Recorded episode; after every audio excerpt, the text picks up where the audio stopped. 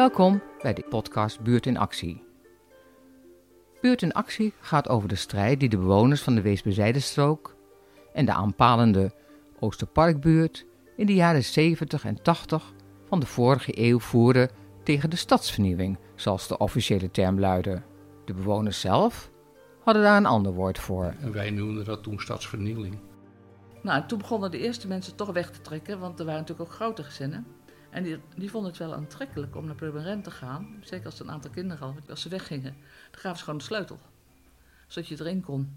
Want mensen waren, ze wilden zelf weg. Maar dat wilde niet zeggen dat ze het mee eens waren dat die woningen allemaal plat gingen. In Amsterdam heerste in de jaren 70 van de vorige eeuw grote woningnood. Kraken is een manier om aan woningruimte te komen.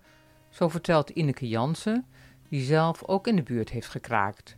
Ook Machteld van Tiel is samen met haar woongroep op zoek naar een woonruimte. Er was een blok in de derde Oosterparkstraat en dat zou nog vier jaar blijven staan. Nou, wij vonden vier jaar een geweldig lange tijd. Ik werkte op huisartsscholen en LTS'en met, uh, in een collectief met uh, drama. En uh, ik vond het heel belangrijk om in een volksbuurt te wonen. Dus ik wilde absoluut niet ergens aan de grachten. Nee, het moest een volksbuurt zijn, een arbeidersbuurt. Ik wilde actief zijn ook. En hier in de Oosterparkbuurt was de kraakgroep gewoon een heel sociaal en politiek bewogen groep. We hadden inmiddels een, een actieve bewonersgroep in de Oosterparkbuurt. En naast ons krakers deden er ook uh, mensen mee, buurtbewoners die geboren getogen waren hier in de buurt. En die het helemaal niet zagen zitten dat uh, huizen gesloopt werden, of althans dat huizen dichtgetimmerd werden. En want het was zo dat als de slopers kwamen, die uh, hadden een zaag bij zich en die zaagden de vloerplanken los.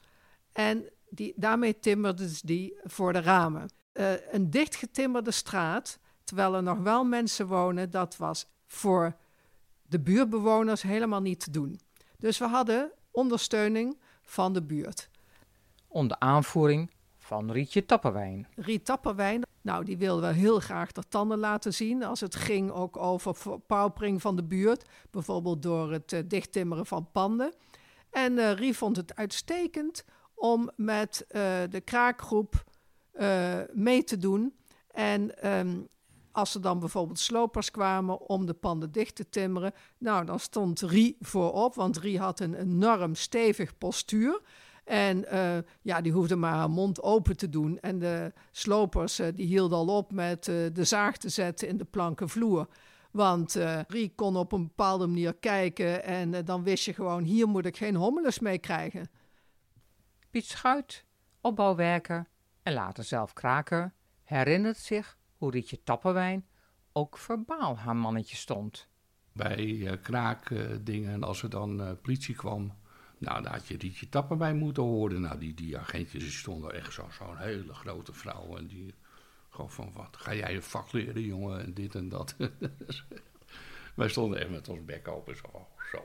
Het gros van ons opbouwwerkers en kraak kwam uit middenklasse en hogere middenklasse. Alleen al het dreigen met Rietje Tapperwijn is voldoende om autoriteiten te laten inbinden. Als het kraakpand van de woongroep van Machteld begin 80 dankzij de actie van de buurt niet gesloopt wordt, gaat de woongroep met de directeur van de woningbouwvereniging en Jacques Hok, voorzitter van de gemeentelijke projectgroep, om de tafel zitten. En wij stelden een huurprijs voor en rechten als bewoners, want we hadden ook al die jaren vanaf 77 de panden bewoonbaar gehouden. En daar hadden we ook, we hadden zelf een fonds waar we iedere maand een bedrag instorten. Vergelijk het maar met huur. En daarmee werden de verbouwingswerkzaamheden gefinancierd. Dus we wilden ook, onder andere was ook een belangrijk punt dat wij zelf zouden toewijzen, want je bent een woongroep, wie er zou komen te wonen. Dat het dus niet door de gemeente dat er iemand op die woning gezet werd. Want je was niet voor niks een woongroep waar je voor moet kiezen om zo te willen wonen. En we zaten in die onderhandelingen met de woningbouwvereniging. En die directeur zei op een gegeven moment: uh, Nou, uh, helemaal niet mee akkoord, ik stuurde hem mee op jullie af. En toen moesten we ontzettend lachen. En wij moesten zo ontzettend lachen, omdat we gewoon, wij waren zo geworteld in de buurt. En we dachten, nou, we willen wel eens die hem meezien die daar in de straat komt met drie tappenwijn die uit het raam hangt en die zegt, hè, krijgen we capsones? Maar niet alleen op het gebied van buurtacties vinden de nieuwe en oude bewoners elkaar. Het is ook de tijd van de vrouwenemancipatie.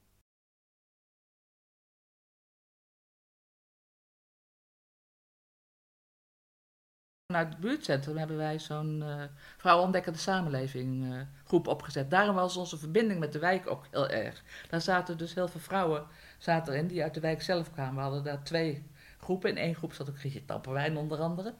Nou, en dat was dus op zich heel erg goed. We, we hebben ook een aantal van die jongere vrouwen ook kunnen stimuleren om gewoon te gaan studeren verder ook. Om iets te gaan doen. Die waren dus getrouwd en kindertjes gekregen, maar voelden zich eigenlijk heel erg eenzaam. Dus dat was ook in de jaren 70 was het ook echt zo'n beweging. Vanuit de wijken in Amsterdam werd er ook heel erg gewerkt naar uh, juist het organiseren van vrouwen in dit soort wijken.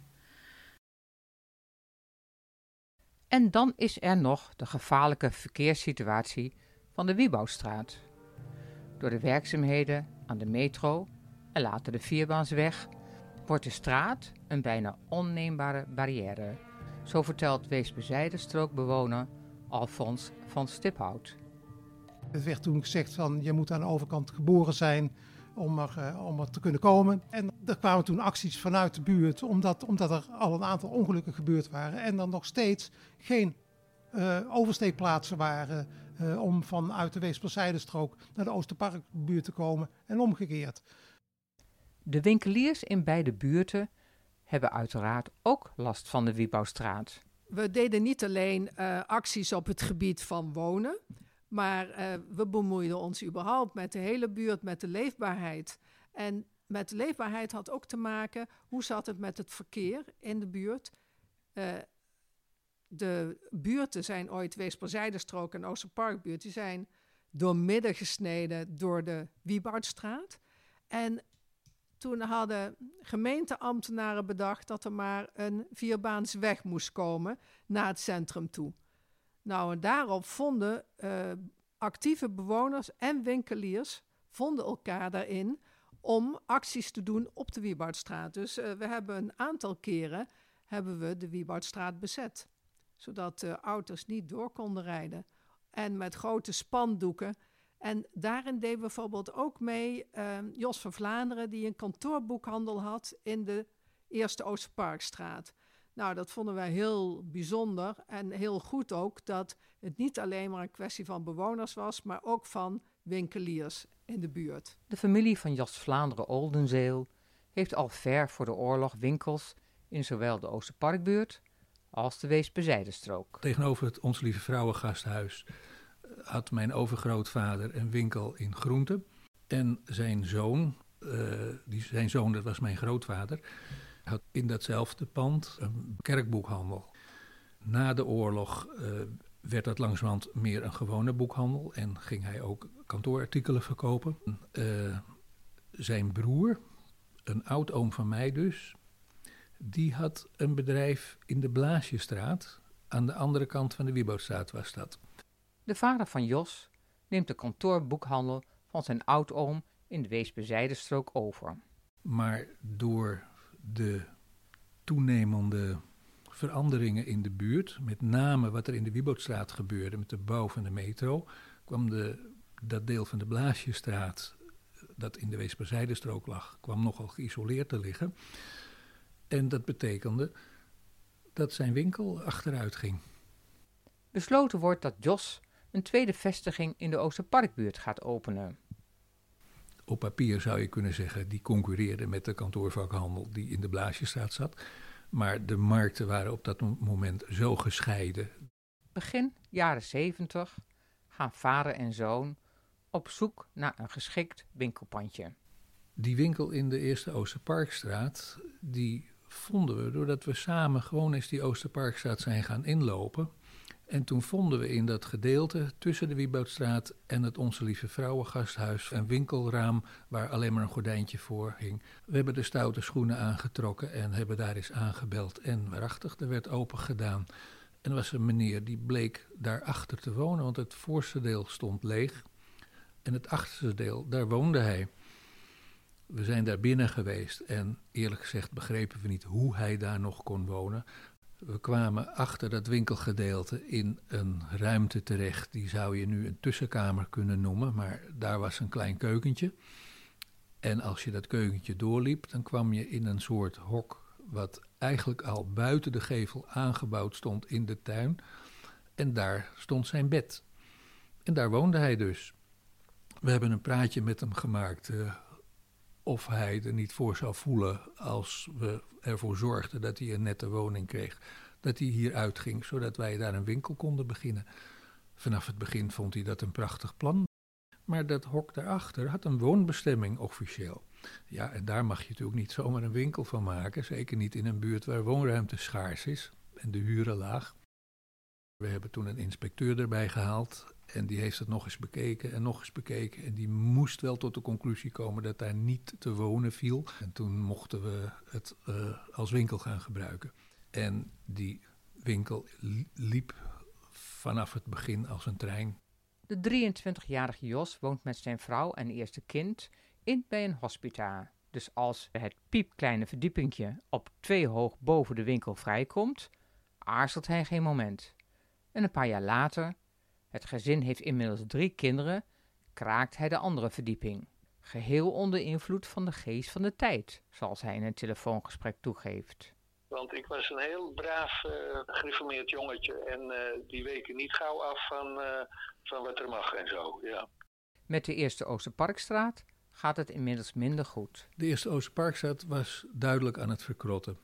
En dat merkten we doordat er steeds meer in drugs gehandeld werd en er panden ook dichtgetimmerd werden. Uh, de gemeente wilde daar nog niet aan beginnen, omdat er te veel andere panden tussen zaten waar ze, die ze nog niet uh, konden verwerven, omdat het uh, particulier bezit was. En dat betekende dat er steeds meer rotte kiezen in de Oosterparkstraat kwamen. En dat was voor mij en een paar collega's van mij aanleiding om een winkeliersvereniging op te richten die niet zozeer opgericht werd om uh, de verkoop te bevorderen, maar die er vooral op gericht was om uh, gesprekspartner te kunnen worden van de, van de gemeente. Want wij zagen intussen wel steeds meer winkeliers ook verdwijnen, want ze konden geen omzet meer maken. Kleine winkels en bedrijfjes hebben het ook moeilijk door de opkomst van grote ketens en supermarkten. Een ijzerwinkeltje op de hoek van de Eerste Oosterpark en de Weesperzij en die is gewoon weggepest door de boomhei.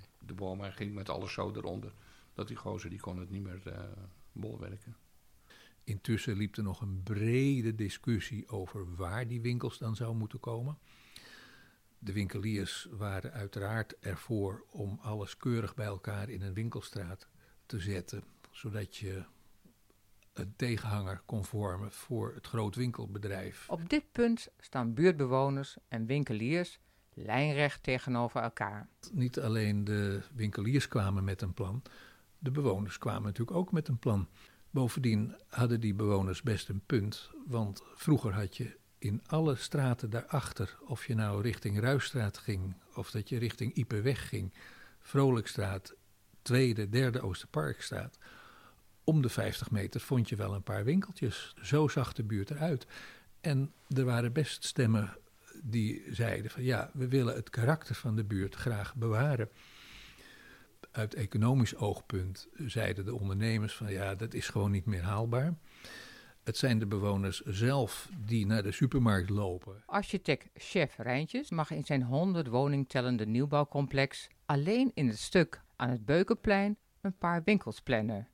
Zeer tegen zijn zin. En ze wilden niet uh, dat, dat uh, die winkels overal zouden zijn. Dus dat wilden ze concentreren op bepaalde plekken. Dat was toen de, noemen ze ja, de stedenbouwkundige visie. Dus in de rest mochten ook geen winkels komen, ook geen kantoortjes of zo wat. Nee. Terwijl dat vroeger altijd eigenlijk was. Vroeger zat er bijna altijd een bedrijfsruimte op de begane grond. En dat is natuurlijk ook prettig, want je zit pal aan de straat. De privacy is er vaak een stuk slechter. Maar in de straten wilden ze dat niet meer, dat mocht ook niet meer. Die moesten allemaal aan het Beukenplein komen. Um, daar heb ik drie winkelruimtes gemaakt onder de huizen. Dat hoort ook in de stad. Jacques Hok, destijds voorzitter van de gemeentelijke projectgroep, vindt het achteraf jammer dat zoveel kleine bedrijfjes en winkeliers het loodje hebben gelegd. Wat, wat ons dreef, wat mij dreef, was toch echt de uitzonderlijk slechte woonsituatie van die mensen. Dat was toch echt wat ons dreef. Dus een, een enorm tempo proberen te maken in het verbeteren van die woonsituatie. En, en in, in dat tempo hebben we ook fouten gemaakt. Hè? We hebben natuurlijk de winkeliers, of de, de, de, de ondernemers, de winkeliers nog het minste. Maar de ondernemers, die eh, de kleine ondernemers, een, een, een, een smederijtje op de begane grond of eh, een timmerwerkplaats op de begane, ja, die hebben natuurlijk toch gewoon het loodje gelegd. Mede dankzij ons tempo en ons ingrijpen, want die konden dat gewoon financieel absoluut niet meer bolwerken. En de winkeliers aan de Eerste Parkstraat, dat was nog het minste probleem. Want uh, dat was aangewezen, die Eerste Parkstraat, als kernwinkelgebied, zal ik maar even zeggen, op buurtniveau. Dus, dus daar waren wel uh, mogelijkheden en ook regelingen voor om die ondernemers uh, te ondersteunen. Maar het zijn vooral die kleine ondernemertjes in die zijstraatjes en in die, in die woonstraatjes. En dat is natuurlijk toch het cement in zo'n buurt vaak. Hè? Dat is de plek waar je elkaar ontmoet en waar je even een babbeltje maakt. Ja, die hebben wij er toch uitgehaald. Met Jos en zijn winkel loopt het goed af. Hij zal als een van de eerste winkeliers naar het nieuwbouwcomplex aan de overkant van de straat verhuizen. Ik ben er trots op dat ik een aandeel heb kunnen hebben in het, in het voorbereiden van de nieuwbouw aan de andere kant van de Wieboudstraat. Wat wij dus altijd de zonkant uh, noemden. En ook met de Oosterparkbuurt lijkt het de goede kant op te gaan. Onder de nieuwe PvdA-wethouder Jan Schever wordt hij koortsachtig gebouwd en gerenoveerd. Op het hoogtepunt bouwden wij zo'n 2000 nieuwe woningen per jaar in de Oosterparkbuurt. Plus ook nog een kleine 1200 hoogniveau renovaties. Dus een gigantische productie hadden we in die tijd. Sommigen zien in Jan Schever een nieuwe Floor Wiewoud, de legendarische eerste socialistische wethouder uit het begin van de 20e eeuw. Maar lang niet iedereen loopt met hem weg, zullen we in de aflevering Wie is de ware erfgenaam van Wieboud horen. Uh, het is niet goed gegaan met de blaaskop. Ik, ik, snap dat nog steeds niet helemaal, want ik heb echt tot de laatste avond heb ik met die uh, krakers uh, proberen te overleggen. Ehm, ik persoonlijk vond dat heel lastig, want dat was de eerste keer dat het me niet lukte om op één lijn te komen. De acties van de krakers zullen niet alleen de buurt, maar heel Amsterdam schokken. Buurt in Actie is een samenwerkingsproject van het Geheugen van Oost en Geluiden uit Oost. Met dank aan Machteld van Tiel, Alfons van Stiphout, Jos Vlaanderen-Oldenzeel, Jacques Hok, Piet Schuit, Ineke Jansen en Chef Rijntjes. Interviews en montage zijn van Tineke Kalk.